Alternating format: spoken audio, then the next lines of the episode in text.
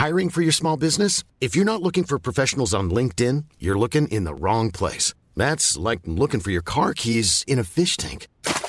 LinkedIn helps you hire professionals you can't find anywhere else, even those who aren't actively searching for a new job but might be open to the perfect role. In a given month, over 70% of LinkedIn users don't even visit other leading job sites. So start looking in the right place. With LinkedIn, you can hire professionals like a professional. Post your free job on linkedin.com slash people today. Hey, it's Ryan Reynolds, and I'm here with Keith, co-star of my upcoming film, If, only in theaters May 17th. Do you want to tell people the big news? All right, I'll do it. Sign up now and you'll get unlimited for $15 a month in six months of Paramount Plus Essential Plan on us. Mintmobile.com slash switch. Upfront payment of $45 equivalent to $15 per month. Unlimited over 40 gigabytes per month. Face lower speeds. Videos at 480p. Active Mint customers by 531.24 get six months of Paramount Plus Essential Plan. Auto renews after six months. Offer ends May 31st, 2024. Separate Paramount Plus registration required. Terms and conditions apply if rated PG. In December of 1985, Bill Clinton's former housekeeper's daughter vanishes. The 16 year old goes missing from Hot Springs, Arkansas. Jeffrey Lynn Smith was last seen walking home from school with her boyfriend, just a few blocks away from her home after she disappeared. During the investigation, police assumed Jeffrey simply ran away from home, but information is later revealed that may lead the police to more plausible theories for her disappearance. I'm your host, Nisa. Welcome to the Lost Crimes Library. Let's study the unknown story of Jeffrey Lynn Smith.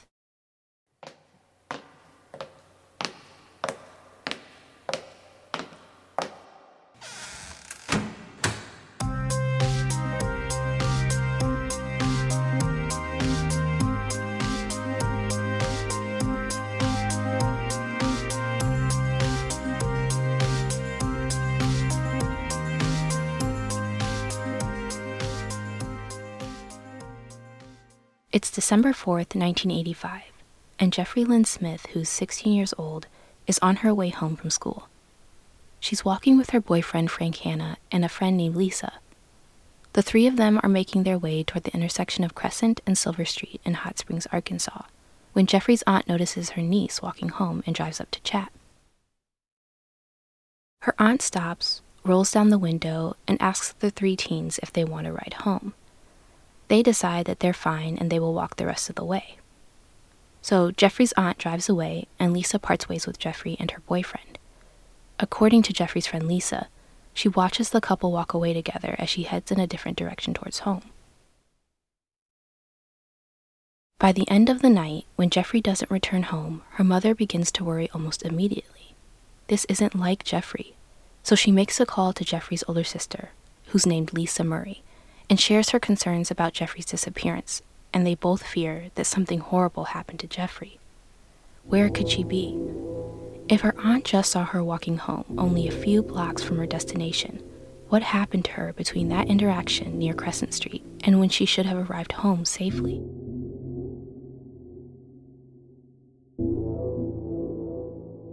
After her disappearance is reported to local authorities, investigators automatically assume that Jeffrey is another teenage runaway. But her family insists that that's not the case, that Jeffrey is not the type to run away from home. And it becomes clear to the family that the police are not taking Jeffrey's missing persons case seriously. Investigators take statements from her boyfriend Frank. In these statements, Frank claims that he parted ways with Jeffrey just a few blocks away from her home. And from my research, that is the extent of the questioning between Frank Hanna and the police. According to the Resource Center for Cold Case Missing Children's Cases, Frank's statements have been insufficient. This appears to be the extent to which Jeffrey's disappearance is investigated, because the police initially considered Jeffrey's disappearance to be a case of a teenage runaway. They don't investigate further, they don't even question Frank further, and they don't classify her disappearance as endangered. Eventually, the case becomes cold.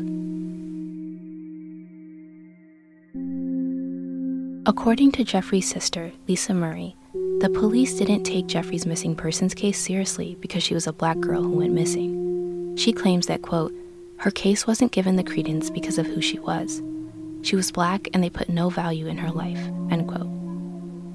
And I can see where Lisa is coming from. Why were police so insistent that she was a runaway? What evidence led the police to this conclusion? Just as there was little evidence pointing to foul play, there was the same amount of evidence pointing to this being a runaway. There was no evidence that Jeffrey was ever a runaway in the past. Just because it can't be ruled a murder or abduction, it doesn't automatically point to a runaway. What I find interesting is that this case happened only three years after the disappearance of William Christopher Delk, an 18 year old black man who vanished from the South Bronx. I told his story last week, and I mentioned that the 1980s was a time where missing persons reports weren't always taken seriously all around, especially missing persons reports with older children at the center. Often, the disappearance of older children were immediately classified as runaways, regardless of race. But what I will never understand is that those who knew Jeffrey the best, like her family, insist that she would never run away. Why did police refuse to take this factor into account? And things got worse for the Smith family when local police decided to use their power to hurt rather than to help the family.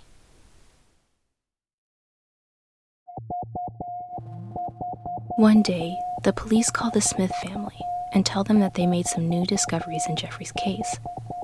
Obviously anxious about the news and even hopeful that a break had been made in the case, Jeffrey's mother and stepfather head to the station. But according to Jeffrey's sister, this was all just a ruse, because when Jeffrey's mother and stepfather arrive at the station, her stepfather was arrested for an outstanding traffic warrant. Not only were police failing to do their job, but they were actively playing games with the Smith family, making an already stressful and painful situation worse with a petty traffic warrant. Years and years pass, and the Smith family is still left in the dark.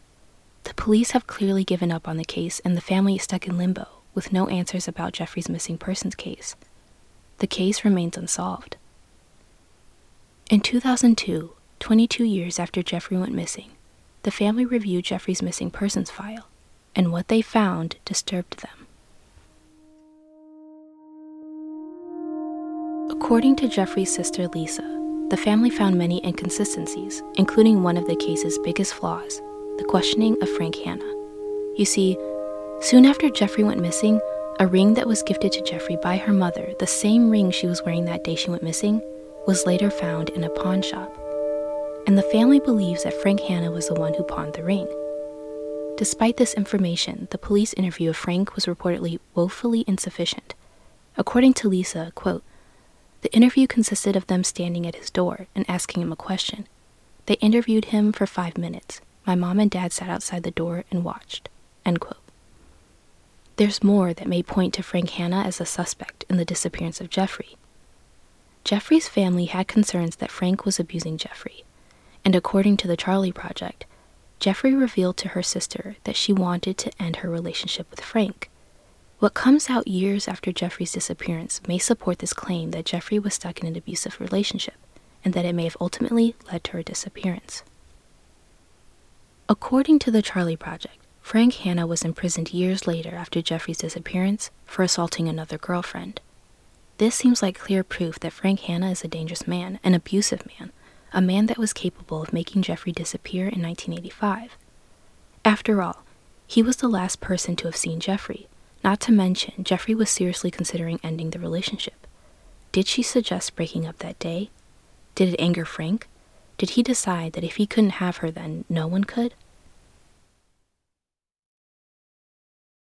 Lisa Murray believes that there is a great chance that her sister was murdered that December day. She says, quote, I myself am 99.9% certain that she was murdered. We want to get her remains. We want to have answers. We hope to at some point know what happened, as painful as that may be. End quote. In 2010, prosecutors used equipment and cadaver dogs to search fields and hot springs to make sure that Jeffrey's body wasn't there. Nothing was found, but that didn't stop her family from pushing for answers. In 2012, the investigation into Jeffrey's disappearance was reopened and stated that they had a person of interest. Investigators believe that it is highly likely she was killed on December 4, 1985. It appears that law enforcement has since stepped up and done their jobs. They began assigning detectives to re examine the case on their personal time, and prosecutors are now willing to follow new leads. According to Lisa, the attitude of the local police has changed greatly, and it may be due to the changing times. She says, quote, I can tell I'm dealing with a different force. There's a different mindset. It's not about the package, it's about a human life. Their attitudes have changed. If the murder happened today, I would think it would be totally different. End quote. Although the circumstances of Jeffrey's disappearance are heartbreaking and maddening, there may be a hope and resolution. Eventually, Jeffrey Lynn Smith became a part of the National Center for Missing and Exploited Children. The hope is that now that she's in the database, someone out there will come forward about what they know about Jeffrey's disappearance. Her sister also has hope for future missing children. With new technology and resources that weren't available for Jeffrey, it will hopefully make it more difficult for children to stay missing. Unfortunately, Jeffrey's mother can't speak about the case without breaking down, so Lisa continues fighting on behalf of her mother. While she waits for answers, Lisa Murray, who now lives in Pennsylvania, continues to advocate for her sisters and others. She volunteers for the National Center for Missing and Exploited Children.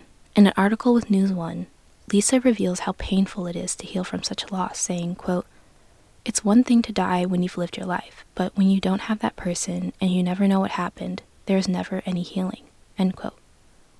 Although her sister's presumed death is hard to accept at times, she says she has forgiven whoever killed her sister, and that her primary goal now is to finally get some justice. If you have any information about the case of Jeffrey Lynn Smith, please contact the Hot Springs Police Department at 501 321 6789.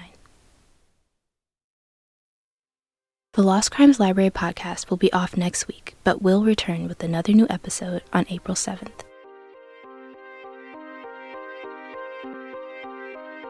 If you'd like to listen to more episodes of the Lost Crimes Library, you can find it on Spotify or Apple Podcasts. Be sure to follow us on Twitter at the LCL Pod for any podcast updates. Remember, sharing is caring, so make sure to share this podcast and also leave a review. It helps a lot. And don't forget to subscribe so you won't miss any new episodes. This episode was written and hosted by Nisa Henderson, and it was produced by Channing Tabb and Nisa Henderson.